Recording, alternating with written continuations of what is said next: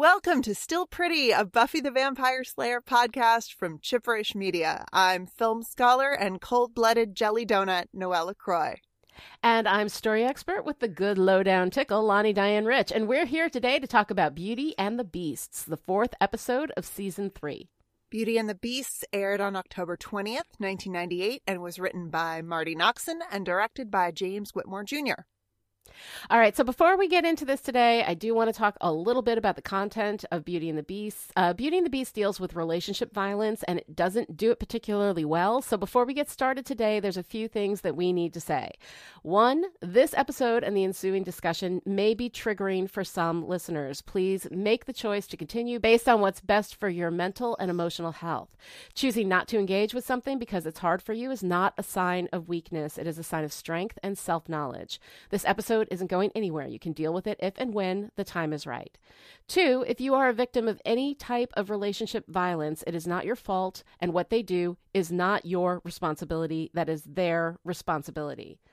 Three, while most depictions of relationship violence are highly gendered, he hits her, that is not always the case. Relationship violence is gender neutral, and if a person who is not male is the perpetrator, that doesn't make it any less horrible or damaging, and you are not somehow weaker as their victim.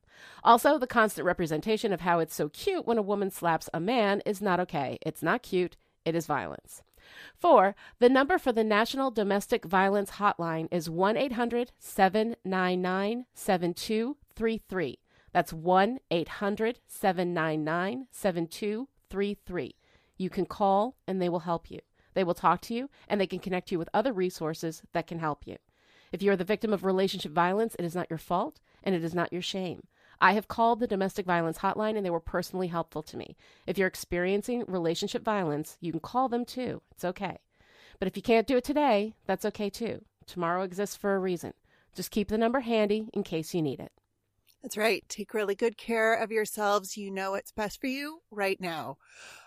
We are going to talk about this episode and also anything else that might happen in the entire run of Buffy. So if you haven't seen the show, keep that in mind. If you're spoiler sensitive, maybe this is not the podcast for you. We like you anyway. Absolutely. And when you're done with the show, when you've watched it all, come back. It'll be worth it. Yeah, it'll be so great. Okay, time's up. Rules change. Let's go on patrol.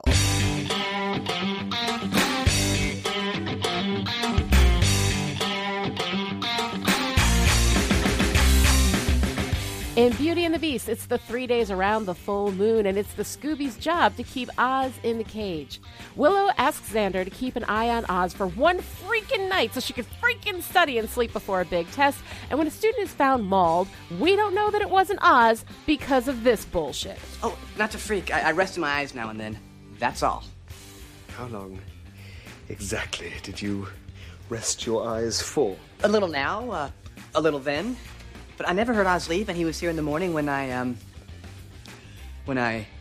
woke up! You can put it that way if you want to, Mr. Technical. Buffy has to go see Mr. Platt, the school counselor, to talk about what she did last summer. She tells him an abbreviated version of what happened, and he tells her that still loving a bad person is normal, but eventually you have to let it go. In the library, the Scoobies are gathered to try to figure out what happened, and whether or not the mauler is Oz. Well, we could ask Faith to watch over it. Oh, you're having Slayer watch me? Oh, good we're not overreacting. That night, while patrolling, Buffy comes across a feral angel. They fight, and she knocks him out. She drags Angel to the mansion and chains him to the wall while she inspects the outline of his body burned into the floor as he snarls and snaps at her, little more than an animal.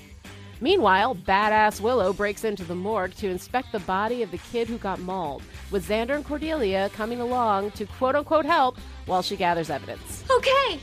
Scarred for life! Oh, God! Willow, how can you stand it? Yeah, well, I mean, this guy is pretty barf-worthy. Can't we be elsewhere? You know, his Oz cleared or what, huh? I'm not sure. I mean, there are a lot of incised wounds, but they could be from anything. Buffy goes to the library ostensibly to relieve Faith from watching Oz, but really it's so she can spend the evening researching to find out what's going on with Angel. In the morning, Giles finds Buffy asleep over books about demons and Akatha and has some questions. Buffy says she had a dream about Angel and she asks him what Angel would be like if he managed to come back to Sunnydale after experiencing hundreds of years of torments in a demon dimension. It takes someone of extraordinary will and character to survive that and retain any semblance of self. Most likely he'd be a monster. Willow comes in with donuts and news that her morgue inspection was not conclusive. She does not know what killed the kid they found. Buffy has lunch with gross Scott Hope and his stupid friends Pete and Debbie. And first he criticizes her food choices, and then when she says she's not feeling great because she had a rough night, he tells her that it doesn't matter how she feels because she's looking fine. And shut up, Scott Hope, you unctuous punk. Buffy escapes to go see Angel, who snarls and growls while chained to the wall, and even as a potentially murderous fiend who killed her friends, is still a better guy than Scott frickin' Hope. Buffy returns to school to talk to Platt about Angel coming back since she can't tell Willow or Giles. Platt sits in his chair with his back to her and listens really well, mostly because he's dead and can't say anything. I need to talk to someone. I'm so scared. It's this guy. He's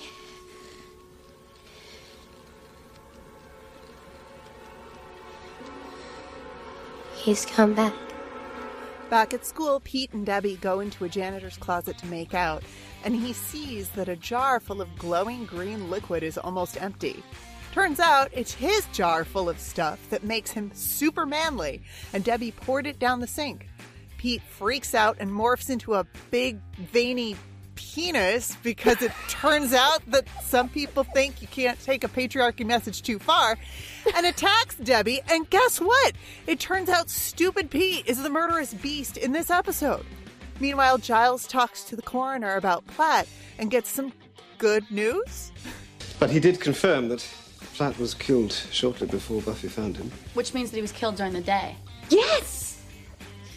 Sorry, I've just been... It's horrible. Horrible.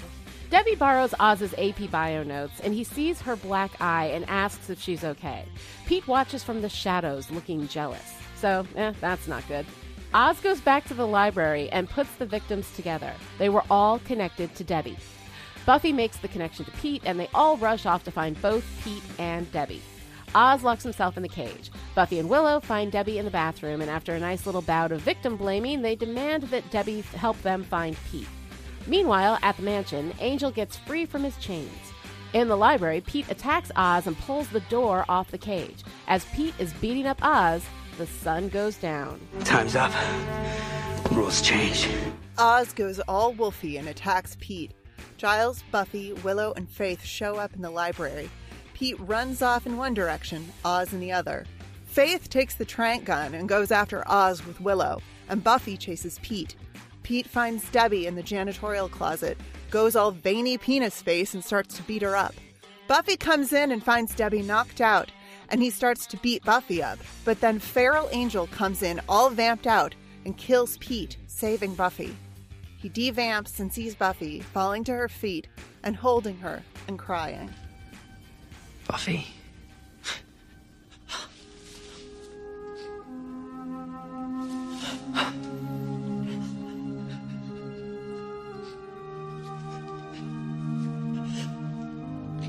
Buffy.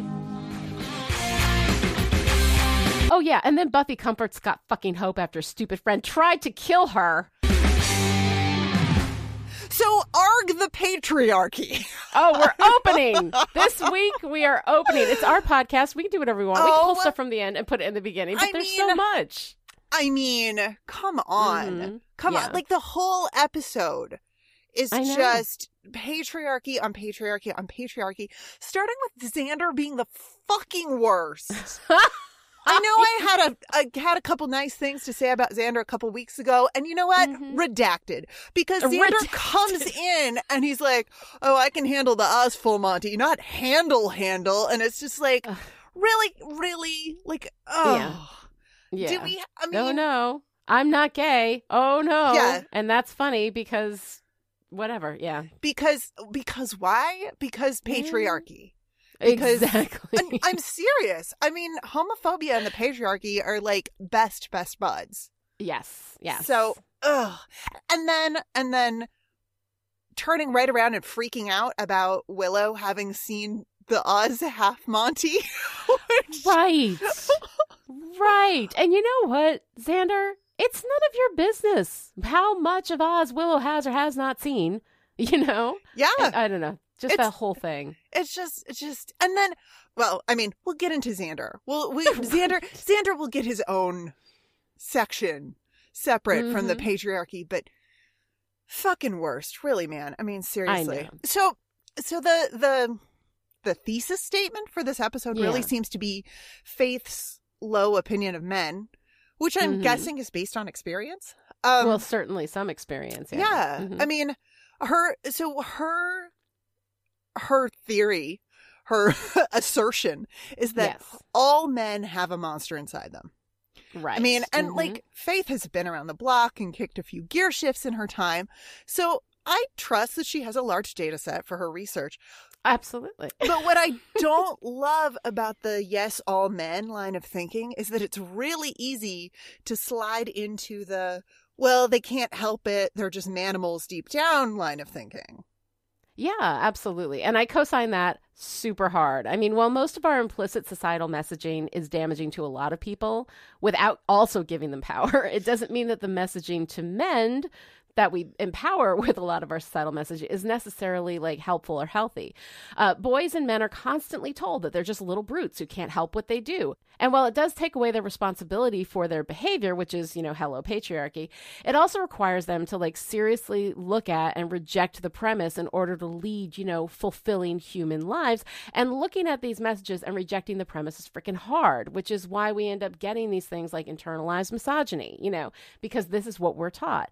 And so there are certain things that the patriarchy, a lot of things that the patriarchy does that are damaging also to men and also relieves them of responsibility. Boys will be boys. It's not that a man raped a woman. It's that a woman got raped, you know? The way we use our language speaks very much to this, like wanting to take the responsibility off of men. But at the same time, that's incredibly damaging messaging for men and boys, that they're just monsters. They're just brutes, you know, and that's not true. And that girls and women are just supposed to allow it. Mm-hmm. There's nothing they can do. You know, men just are the way they are. That's just how they are. And you just have to put up with it. And I mean, even Oz plays into this gendered idea when he says, you know, bailing in the middle of a conversation is dramatic, but sometimes a necessary guy thing. Like, I don't think we've seen Oz really play into some of the gendered, you know, bullshit until that moment. And I mean, I mean, it's whatever. It's not a guy. Right, exactly. And the thing is, like, that's not a guy thing. That's a person thing. Every now and again, people have to say something dramatic and leave. You know? It's a human thing. It's a human thing. Yeah, But I do think it's important to point out with Oz that he does the right thing. Like, he wants to storm out angrily, but then Willow, you know, looks at the clock and he goes and locks himself in the cage. Like, it's very much he knows that he's got this uncontrollable animal inside of him, but he's angry and hurt, but he's still going to protect himself and the people around him. Right. So exactly. Yeah. I don't know. I mean, I have feelings. I have so many feelings about Oz. Oz gives me feelings. Express your feelings, but honey. So we have this really pointed edit. It feels very pointed to me. From Animal Angel chained up in the mansion to Werewolf Oz caged up in the library. And it seems to draw a parallel between the two, and maybe it's foreshadowing the return of Angel, since we know that Oz will become himself again. But these are our only, like, these are our two, like, real good guy characters. Yeah. And they're literal monsters. And we're just cool with that. Like, right. It's such an odd thing to me that, like, the male characters, two of these male characters that we're really rooting for. Yeah. And, like, really, really fond of at this point are literal monsters, And that's just okay. And we don't do that with women anywhere near. I mean, we had Drusilla, you know, and there's some Darla, right? Yeah. But when you, if you look at the number of monsters that are men and the number that are women, it is vastly, I mean, even in our extras, you know, even in our like, you know, like it's always like there's a bunch of men and then there's like one woman if we've got like a crew of vampires or whatever, you know, but almost always, I would say, you know, off the top of my head, I would say it's like, you know, maybe 10-15% women. You know, it might be more than that. I haven't gone through and done an exhaustive examination. But mostly when we see this, there's this animal inside, there's this monster inside, it's men. Yeah. Yeah. And, you know, you mentioned Darla and Drusilla, and they both maintain their femininity, even as monsters. Like, they're still allowed to be... I don't want to go as far as to say it's like they're still beautiful as monsters, but they're still obviously... girls. Yeah. Like they're monstrous girls. Whereas I don't know that we see that with male characters. Now I know that, you know, someone out there like in the Discord chat is a monster expert and is gonna like hit me with all of the examples of like monstrous female characters. I mean, the only female monsters I can think of are villains. I mean, we had Praying Mantis Lady. And both Darla and Drusilla are bad monsters, right? Yeah. And we're not making that connection that, you know, like all men have a monster inside of them. Now, granted, you know, Faith says this, and that's definitely her thesis and her idea. I think it's something that she needs to believe. Yeah. You know, I think it's something that, and when you want to believe something, then your data set is going to reflect it. Sure. You know, like you'll find a way to make that work for you. But I mean, it is, I think, and I actually kind of like, I wish it was dealt with better, but I mean, I kind of like that idea is called out explicitly, you know, this idea that all men are monsters, which we know is not really true, but the only good men, aside from Giles, although Giles has that history. Yeah. Like, I mean, he was Ripper. He's a dangerous guy, and we're going to see him get more dangerous as we go. We're going to see that darkness come out in him a lot more, you know, but it's men almost always have some element of monster in them. Yeah. You know, I mean, look at Scott Hope, for fuck's sake. Sorry. Anyway. I love that you have this bone to, like, this forever bone to pick with Scott Hope. Oh, you're God, just like, I hate Scott Hope. Why? I hate Scott Hope. But we'll do this again with Riley. We'll do it again with Parker Abrams. But I got to tell you, fucking hate Scott Hope. He's been here for 2 episodes. I think we got one more with him, and it's way too long. Yeah, it's too much Scott Hope. Any Scott Hope is too much Scott Hope. Yeah, I mean, and we get this weird, like... So Scott has these friends, Pete and Debbie, and it's like 2/3 of the way through the episode before we find out about the Pete Jekyll Hyde situation. Yeah. And I mean... because we're not interested in that. We're talking about Beauty and the Beast. We're talking about Willow and Oz, and we're talking about Buffy and Angel. Yeah. Right? And so, and the idea that either Oz or Angel could be the one who's killing people. But yeah, like we see Pete and Debbie in the early, you know, scene, like for a little bit with Scott Hope. And we're so horrified by Scott Hope that we don't really notice them that much. Yeah, I mean, they're just sort of fine. They're just kind of fine. They're just there talking and whatever. But then, I mean, I feel like all of a sudden, like we introduce Pete's Jekyll Hyde experiment, and suddenly, like, he's got the abuser speak on lock, you know, blaming Debbie, you shouldn't make me angry, you know what happens, and so on. And the scene ends with her comforting him, which I know is part of the pattern of abuse. I know it's part of the cycle of abuse. And it's just like... The patriarchal bullshit of all of it just like really, really gets me. Especially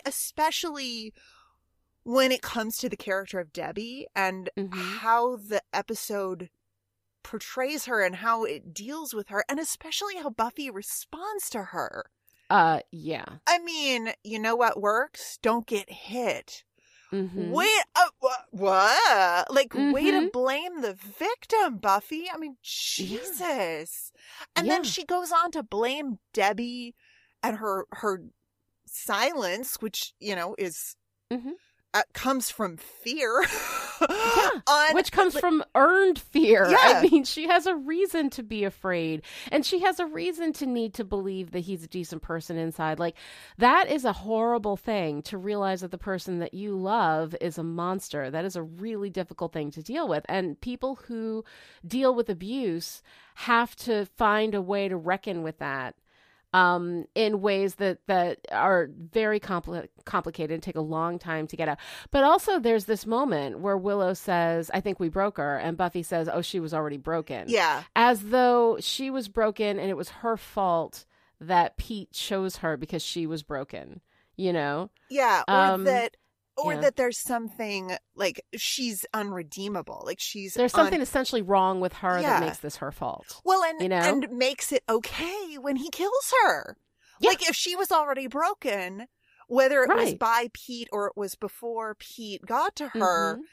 well, since she's already broken, it's fine that she's murdered. Like, that, there's something so just icky mm-hmm. about Debbie. And I mean, I feel like I hurt for her because she protects Pete until the very end, and she comes to him and she says, she almost shot you. Did you see I stopped her?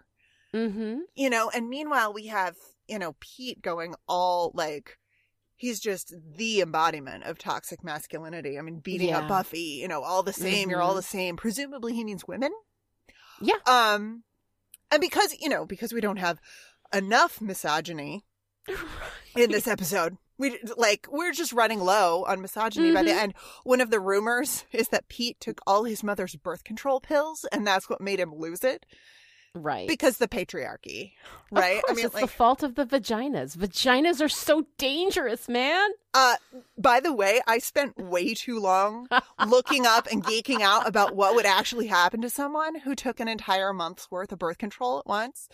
Oh my God. Yeah, it's more likely to make you sleepy and depressed than turn you into a monster. Yeah. But don't do it. Don't do it. Yeah. It's going to make you sleepy and depressed, and it's going to make your breasts hurt. That's what it's going to do. So, maybe Pete was raging because his nipples were just so tender, you guys. I know. I can't. It's uncomfortable. I can't with the patriarchy. I can't. No, it's so gross. It's bad stuff. And the thing is that, in Debbie and Pete, there actually is a fairly true to life representation of how this kind of relationship violence works. Definitely. Yeah. Because abuse feels like love, I mean, they feed you the poison and then they give you the cure, they hit you or abuse you in mental and emotional ways and then turn around and I love you. And the relief of that feeling in a cycle builds up and it feels like love, but it's not love. And it takes a really long time for victims of that cycle, to break themselves out of it and to work their way out of it. And so Debbie being where she is, comforting him when, he's like, you know how I get, this is your fault, right? That's actually fairly true to the experience, and just her relief that he's back and that he's not going to hit her, is overwhelming. And that is a huge and somewhat addictive emotional experience, the relief afterward. And so all of this together, is fairly, but I think where my problem comes in, not so much in the way that Debbie is depicted and the way that the relationship is depicted, but in the way Buffy treats her. Yeah. The way Buffy treats her in that moment is really, really problematic. It is completely blaming her for it, which is exactly what Pete did. Yeah. It's your fault. You know how I get. Yeah. Yeah. And with Buffy, it's your fault. You should have told somebody. Yeah. You should have stopped him. People are dying. And that's not. People are dying, right. And it's your fault because you know. It is not her fault. It is his fault. Yeah. And I mean, so having Buffy treat her like that, having our titular heroine set this, like, you know, when your hero says something, that's what you believe is right. Mm-hmm. You know, I mean, unless we're doing something where we've got a dark hero and we're showing them, you know, falling down a path or whatever. Like, if your hero is the good guy and they say something, then that is what the story is rubber stamping as the correct response. Right. And that is where I have my full-throated objection to that. Yeah.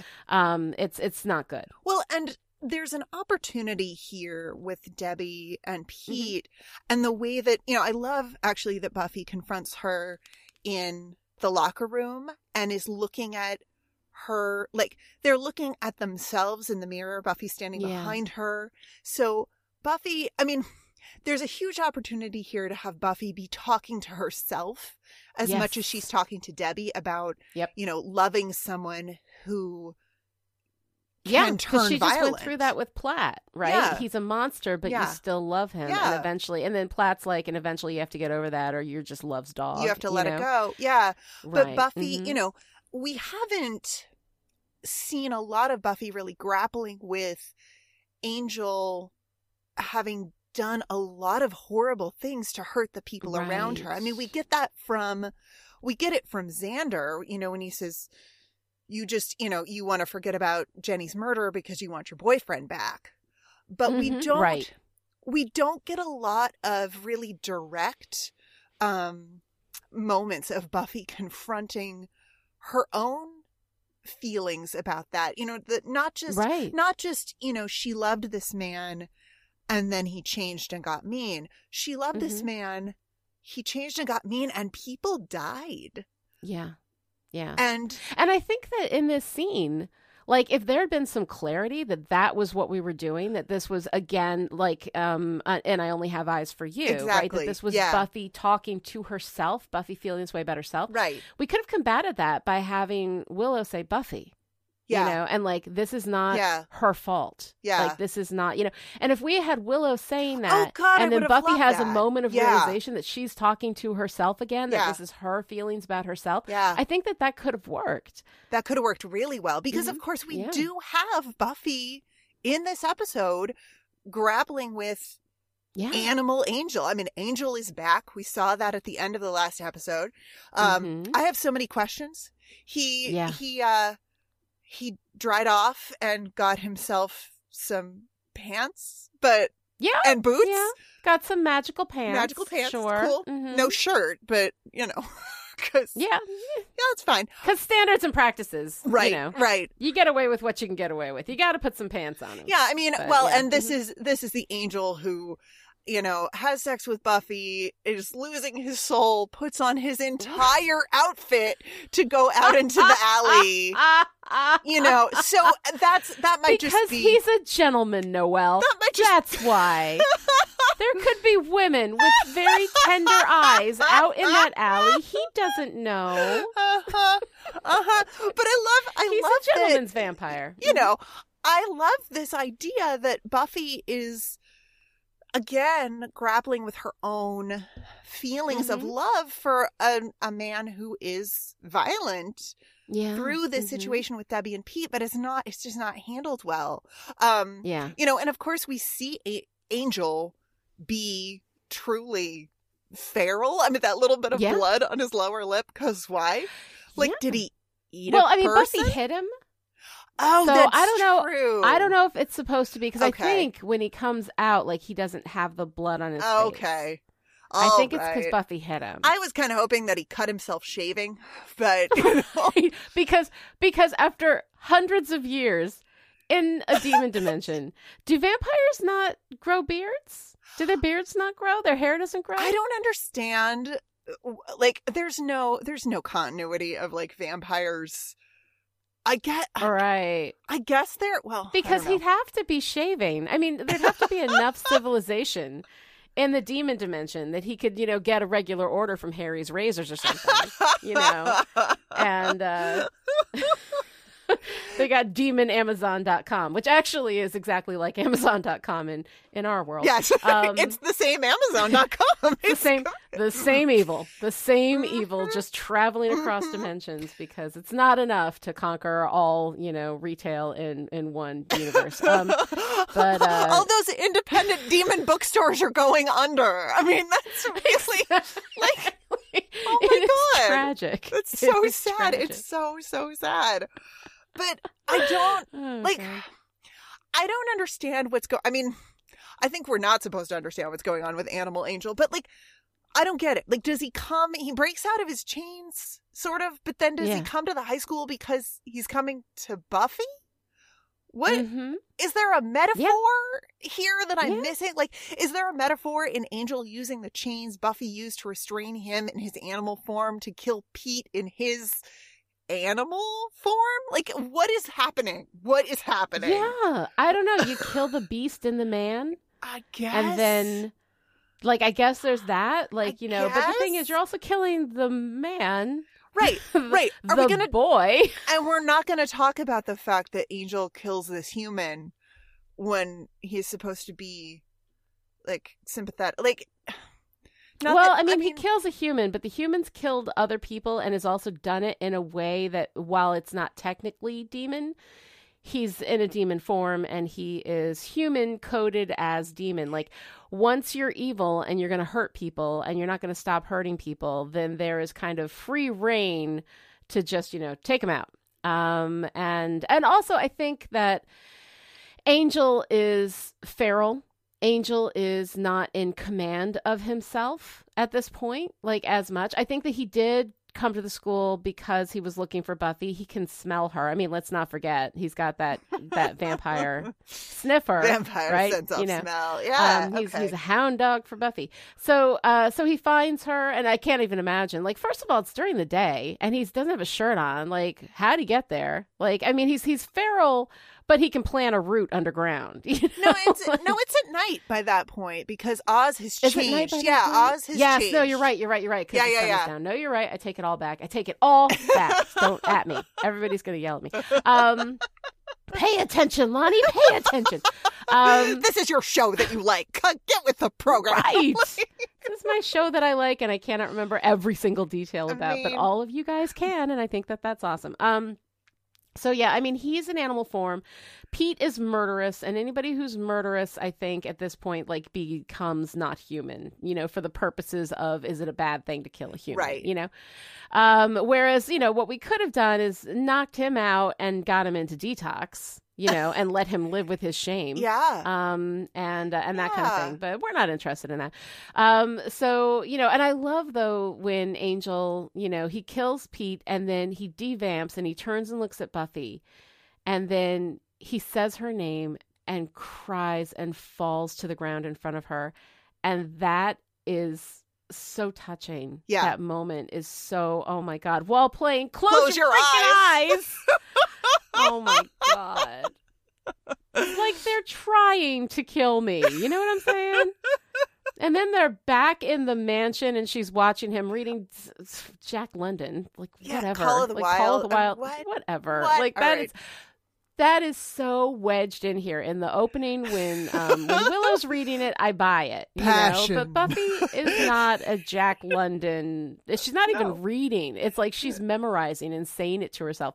And it just clunks. I would so much rather not have the callback. You know how I love a good bookend? Oh, yeah. Not have the callback. Just have her sitting there silently watching Angel while he sleeps, you know, and trying to deal with everything that's going on in her, you know, huge cement mansion. And speaking of cement mansions, look, sometimes we all need a cement mansion in which to chain up our feral vampire ex-boyfriend who just returned from centuries of torment in a demon dimension. And that does not come cheap. We here at Chipperish Media need your support in order to bring our shows to you free and ad-free while still enabling us to take care of all our feral vampire care needs and bring you shows like Still Dead about Angel the series, hosted by me and Dr. Kelly Jones. Listen Up A-Holes about the Marvel Cinematic Universe, hosted by me and superhero scholar Joshua Unruh. Orgasm about explosive inspiration from Dr. Kelly Jones and our own Noelle LaCroix, and our Star Wars podcast, Metaphors Be With You, hosted by Rob Hyrett. Aside from the comforting knowledge that they're keeping Chipperish shows available to everyone, patrons also get to join in our Discord chat where really smart people who love stories go above and beyond what we can viably discuss in our shows and correct us when we forget, you know, little details. Patrons... or basic like facts. When the sun goes down. Whatever. Whatever. Sunset. Patrons, you cannot expect me to keep track of sunset. I'm sorry. Okay. Patrons also get access to exclusive content like Two Host Minimum, our upcoming patron-exclusive podcast where we mix and match Chipperish hosts to talk about patron-requested movies, books, and TV shows.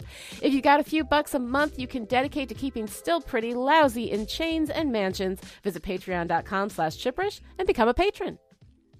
All right, so next on our list of terrible things, I guess we got to talk a little bit about Xander. Why is he even here? I mean it. I mean it. Like, he doesn't even make an attempt to watch Oz. He takes the book Willow hands him and uses it as a pillow.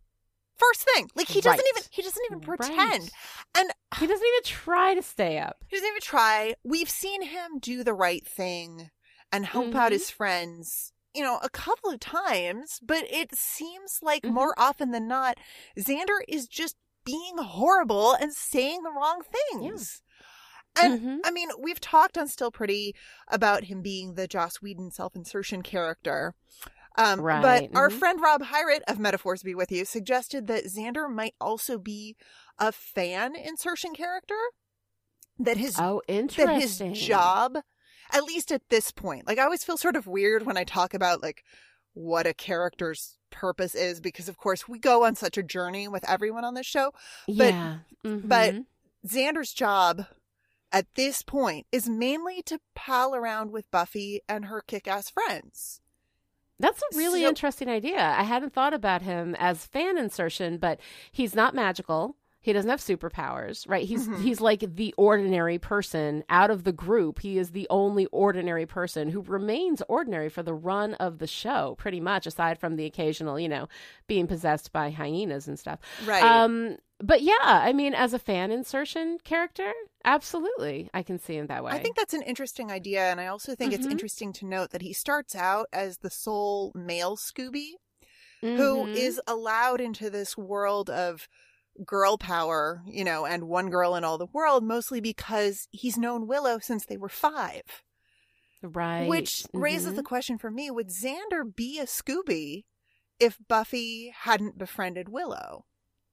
I think he would, and here's why. Because he's the one who overhears that she's a vampire slayer when in the library, and it's him confronting her about being a slayer that brings him into the group because he knows the secret so he can be useful. So I think that he would have, but I think that having kind of an access pass through Willow also brings him in. Okay. Yeah. That's, yeah. I mean, he does end up having knowledge. Not, you know, not in the book smarts way, but he knows things that, and in fact, it's called out and made into a joke frequently when he has an idea or he has a thought. I'm having a thought, you know, that's like a Xander thing. Oh, he's got the soldier knowledge, which comes in handy every now and again. That's right. Right. And also, like, he, you know, and eventually, of course, becomes the carpenter who keeps fixing up the house because the house gets destroyed every week. Right, of course. Know? Because like season 4 and above, he fills that role. But mostly, like, his role is to be kind of the heart and the emotional connection. But that really doesn't come in until later in the series. So in these early years of the series, I would say the first, you know, 4 years. He's mostly the joke guy, you know, the guy that gets the funny syphilis, right? Yes. Oh God. And, syphilis is hilarious. Tired of being everybody's butt monkey. Yeah. God. But yeah, I mean, like, I think that that idea of fan insertion, that he's the ordinary person that we could imagine ourselves being, and then through him, we get to hang out with Buffy. Yeah. You know, we get to be part of the crew. Yeah, that's kind of interesting. I think that, like, for me in this episode, Xander, the opening was annoying. You know, the whole thing with Oz and the full Monty, no and all homo. Of that nonsense, and immediately falling asleep and all that kind of stuff. But Xander's uselessness at the morgue, you know, while Willow has to keep it together to inspect a dead body that her boyfriend might have mauled, pisses me off. He's like, he's not just even a dead, like, he's not helpful. He's actively deleterious. Yeah. He's a goddamn deadweight, you know? And the only thing he does is catch her when she faints, which I guess is somewhat useful, but it's only because he happened to be standing, but more she landed on him, yeah, you know, than he necessarily caught her. And yeah, so I don't know, Xander in this episode is just kind of annoying. Yeah. I mean, I do, there's a satisfaction for me when Giles yells at him. Yes, I love that. He said, well, and Oz was here when I Giles just woke up. He just like loses it. But I mean, Xander, I don't blame him. Like, come on, man. And you know, and Willow, and this is the thing, and I think this is why it makes me crazy, right? Because Willow's taking on this responsibility 3 nights a week. She's up all night, staying with Oz, taking care of Oz, you know, making sure that he's okay. She asks him to take over one night. And it just reminds me of that moment in The Office. When, have you ever seen The Office? Yes. When Angela's cat dies, yes, and Dwight kills her cat, and she's like, I've had this cat for 17 years and she was fine. I asked Dwight Schrute to take care of her once, yes, and she's dead. And it's exactly that experience of like, I ask you to do this thing for me one time. And like, I think a lot of us have had that experience, mm-hmm, with various people in our lives, you know? Yes. Who yeah, maybe have difficulty, you know, with basic things. Responsibility type like, tasks, you know, yeah, just being able to be there, all that kind of stuff. So, you know, I asked Dwight Schrute to take care of this cat once. Yeah. And she's dead. And that's just kind of like that same experience. And Willow, like, not completely going off on Xander is a missed opportunity here. Oh, yeah. I really want her. I mean, she's more concerned about Oz, and I get it. She's focused on Oz and on taking care of him, and that's okay. But I really want her to, like, threaten to kill him at this point, you know? I will magic you so hard. Like... I will magic you. Just wait until I get my powers, man. You're going through life with a tail and bunny ears. Which, of course, would have seriously freaked out Anya when we get there. But yes. Oh, my God. Oh, well, we introduce a wonderful character in this episode just to kill him. Yes. Mr. Platt. Oh, no, of course. I love Mr. Platt. He's a person of color, right? All your gays have to die. All your people of color have to die. Yes. You know, I mean, my God. I love Mr. Platt so much. Mm-hmm. Smoking in his office would have been weird in 1998, though. I think it would have been, though, right? Yeah, it would have been really weird. Like, I remember in the, like, especially in Southern California, in the late 90s, I want to say that was where you could, that was when it started to be the case that you could smoke, like, nowhere. Like, there was nowhere indoors. Yeah, because California starts this shit and then it runs through the rest of the country.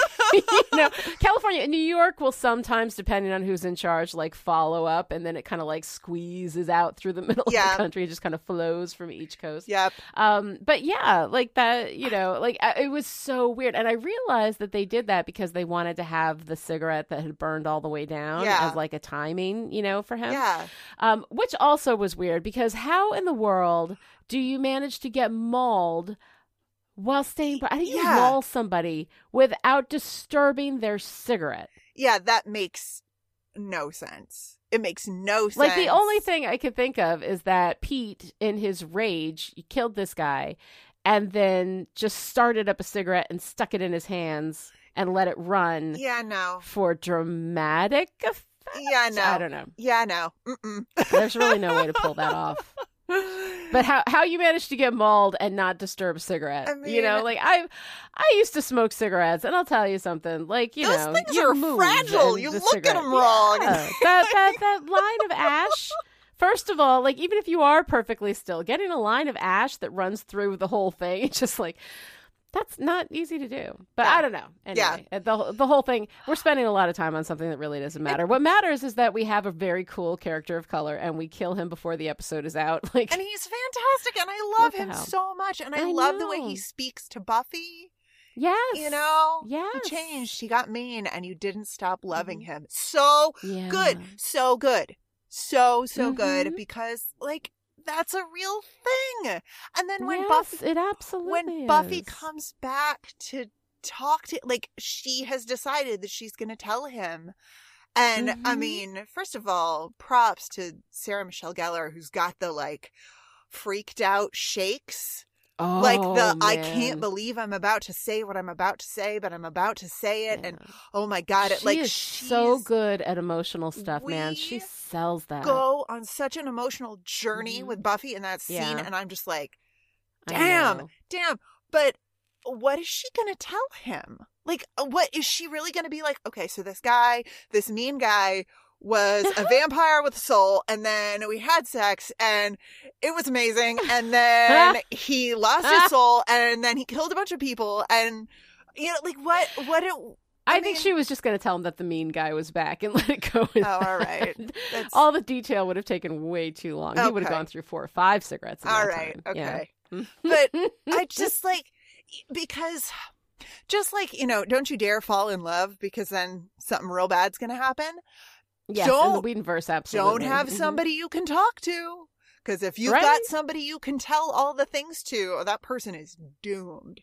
That person is fucked. Don't casually befriend the heroine, the titular heroine of the show, because you will die. Yeah, you know. Because you are fucked. Yes, unless you're Scott Hope, in which case... You don't die. You just stay there, being really annoying. What? Oh, we're not up to flowers, are we? Did I miss flowers? And I'm like, after the clottering misfire, this is probably... Oh, by the way, I've just transitioned us into hating on Scott Hope. No, it's totally fine. Everybody stand back and just... It's going to be a rant. Here we go. Yeah. So after the clottering misfire, it's probably a good correction, you know, but... like all the things about Scott Hope, I freaking hate it. I hate he polices her food choices. You know, she's like, I need Jell-O today because I had a rough night. And I'm like, somebody stake this guy, please. I don't care that he's human. Like, if Angel, like, given between Pete and Scott, feral Angel killing Pete, could have detoxed him, could have redeemed him. Fine. No. Go for the throat on Scott Hope. He's just the absolute literal worst. I wanted to tell you that you look great today, but now I want to change that to amazing because you didn't sleep well. And I'm like, gross. Fuck you. That is so gross. Fuck you. And he's how she looks does not define her value or magically make her feel better from having a rough night.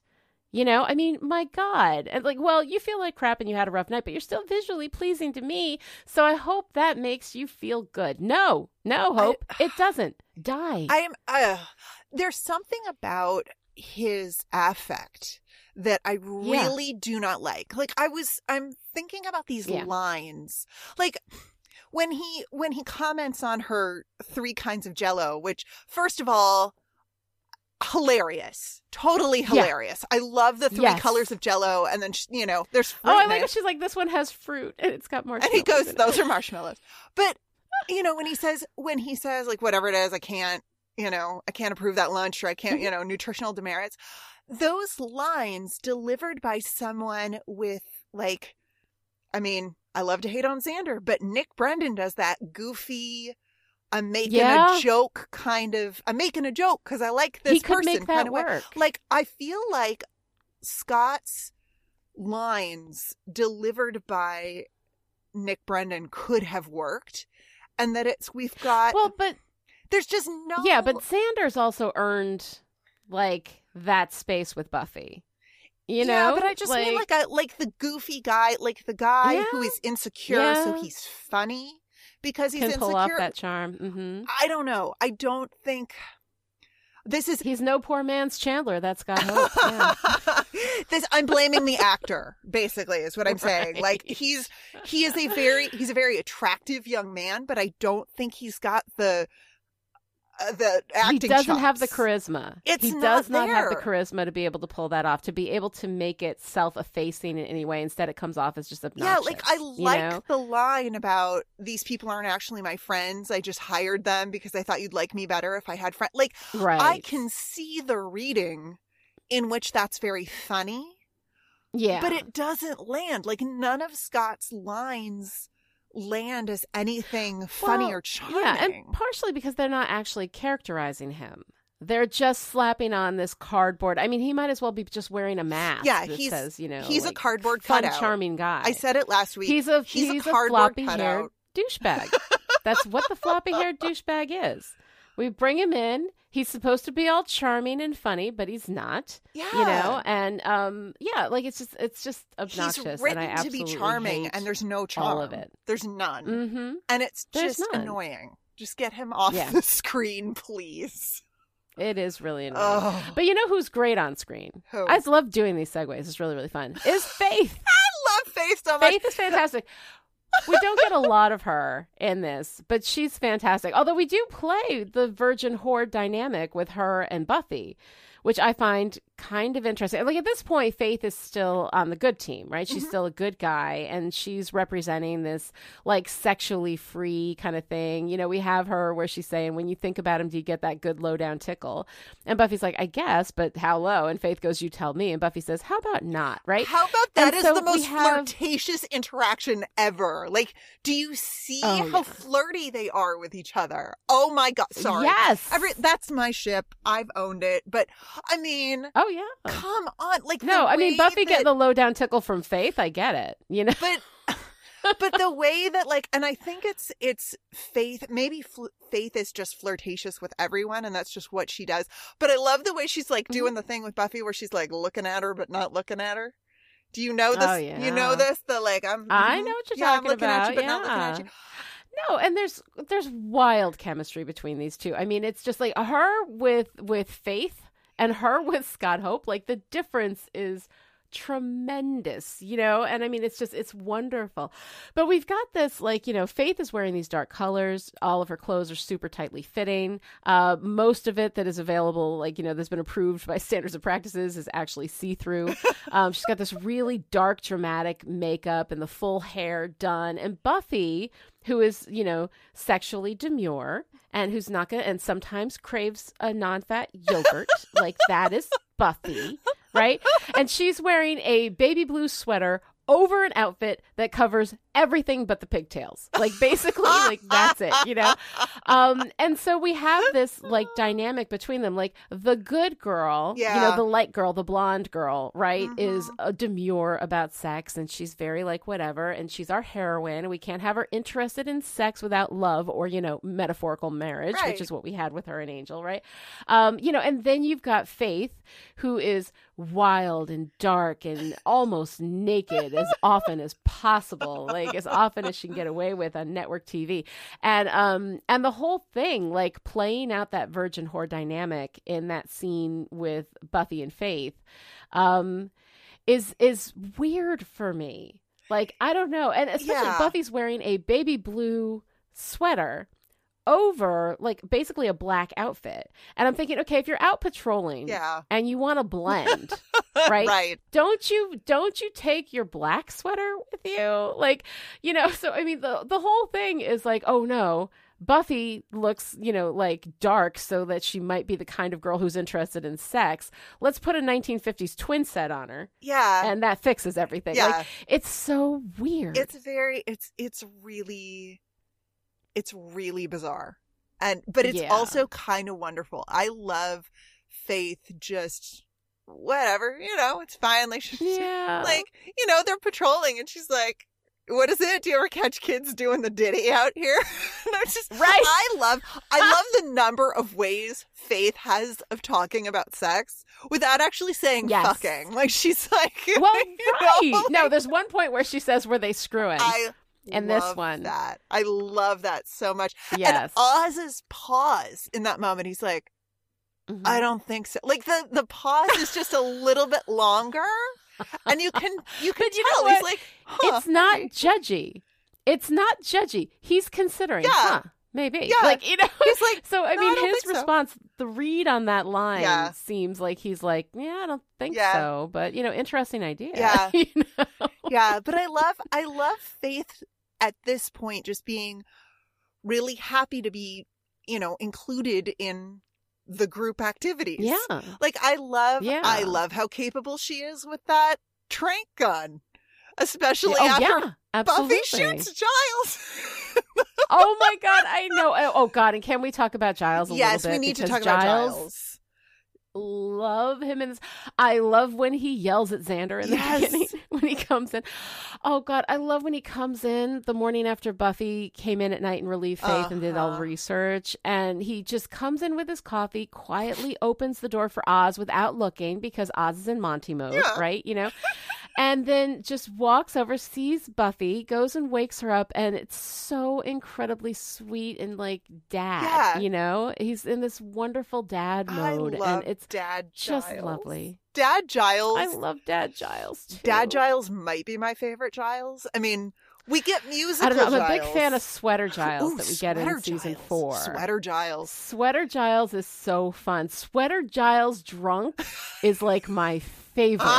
I think it's in the episode. Like I think it's in Something Blue when we get there. Oh my God. Lonnie, I'm going to need a chart of the Gileses. We need to like rate all of the Gileses on a scale. All of the Gileses. I the know. Perfect happiness and Dad scale Giles of is right up there though. Dad Giles. Dad Giles. Awesome. The way he just sweetly unlocks the library cage and just sort of, he sort of smiles down at Oz like, aw, isn't he cute? You know, like, I love it.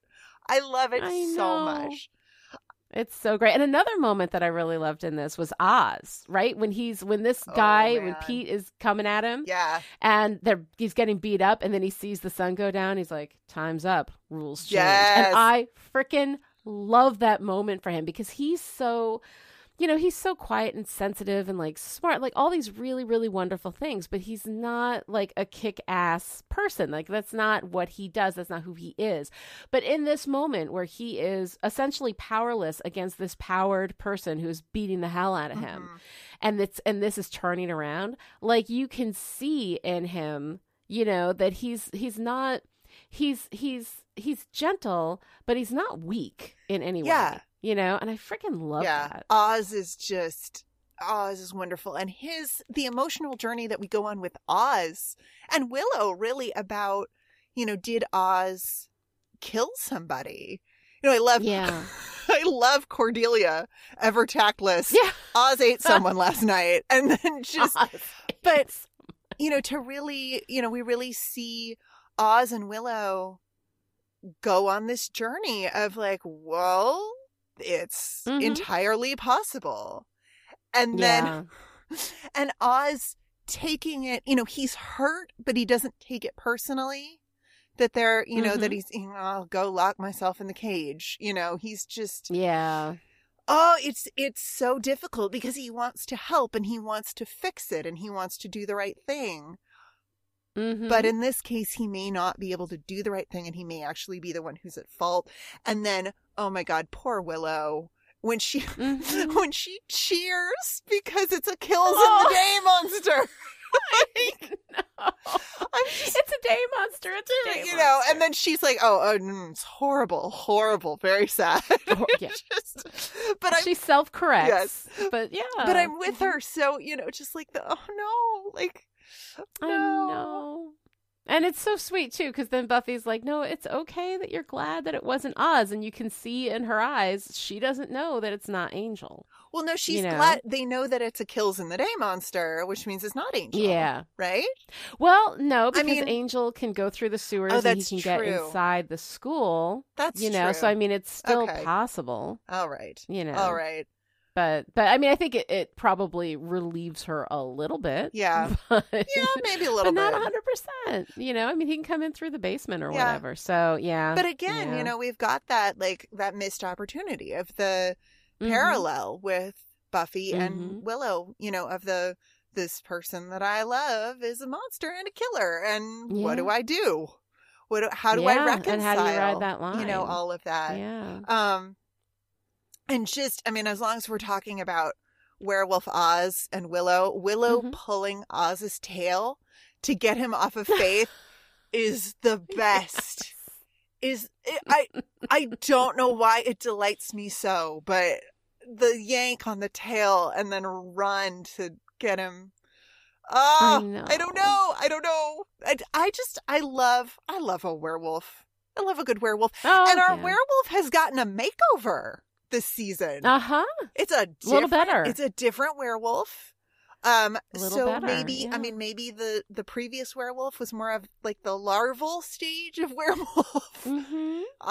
You evolve. You evolve, right? You change. As you grow and get older, you change. I imagine your werewolf self would too.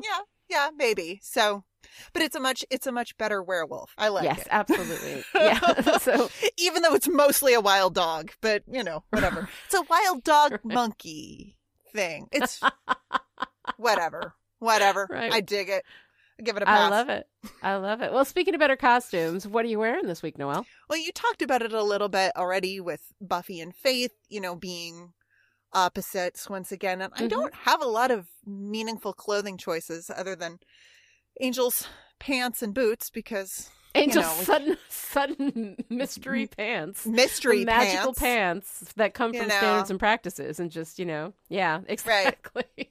But I absolutely love that Willow's forensics kit is in her Scooby-Doo lunchbox. Yes. Mm-hmm. So perfect. So perfect. No, I love that. Which, of course, leads us into our girl power moment of the week, which, like, Willow in the morgue pulling a full Scully. That's awesome. Yeah. But then she faints. And I don't know. Why do they make her faint? I think because, we have Cordelia put the punctuation on it, which is, this guy was mauled by a big animal.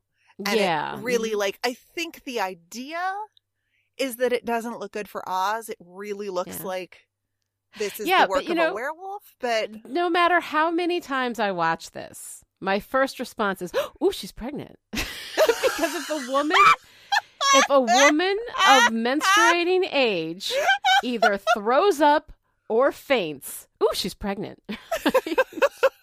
And they don't do like the first sign, which is the fucking headaches, right? Like I want to have a woman realize she's pregnant because she's got a bunch of headaches. Because actually, that's what happened to me.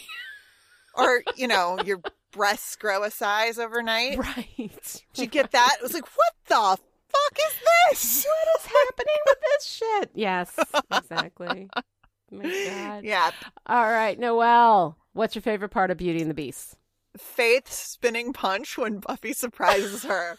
The seamlessness of it. She is rocking out, having her solo dance party in the library. Something comes up behind her and she just punches it. It makes me so happy. Punch first, ask questions later. Exactly. And it delights me to no end. It is delightful. Yes. What's your favorite part of Beauty and the Beast? Oh, God. I gotta say, I fall for it. It's emotionally manipulative. I don't care. I'm signed in. I don't care. I'm here for it. Angel saving Buffy and then falling at her feet, crying and broken while close your eyes plays. Fucking close your eyes. They're specifically trying to kill me. It's the close your eyes. When close your eyes starts playing and she's just standing there and he is weeping into her torso. Oh my God. It's rough. It's great. And you can see on her face that she can't tell anybody. She just is like, how do I do this? I don't know what to do. Oh God. Oh, it's so wonderful. It's so wonderful. All right, that's it for today. Join in the discussion on Twitter. Follow me at Lonnie Diane Rich and Noelle at Noelle Aloud and use the hashtag StillPretty. To show your support of Still Pretty, write us a raving review on iTunes, or you can keep Chipperish Media going to the tune of $1 a month or more and gain access to the live chat in Discord where you can hang out with me and Lonnie and all the Chipperish patrons who may be cold-blooded jelly donuts, but their timing is impeccable. Visit patreon.com/Chipperish to find out more. This episode of Still Pretty was brought to you by Chipperish Media producer and by far the most brilliant, attractive co-host I've ever had on a Buffy podcast, Noelle LaCroix. Hey-o! Noelle supports Chipperish Media, thank you, at the power producer level, and as a reward gets to shoot Giles in the ass with a tranquilizer. Oh, yeah. Thank you to everyone who supports Chipperish Media and makes all of this possible. Visit patreon.com/Chipperish to find out how you, too, can become a Still Pretty producer. We will be back next time with Homecoming, the 5th episode of Season 3. Yay. Yeah! Until then, great. Now we're going to be stuck with serious thoughts all day.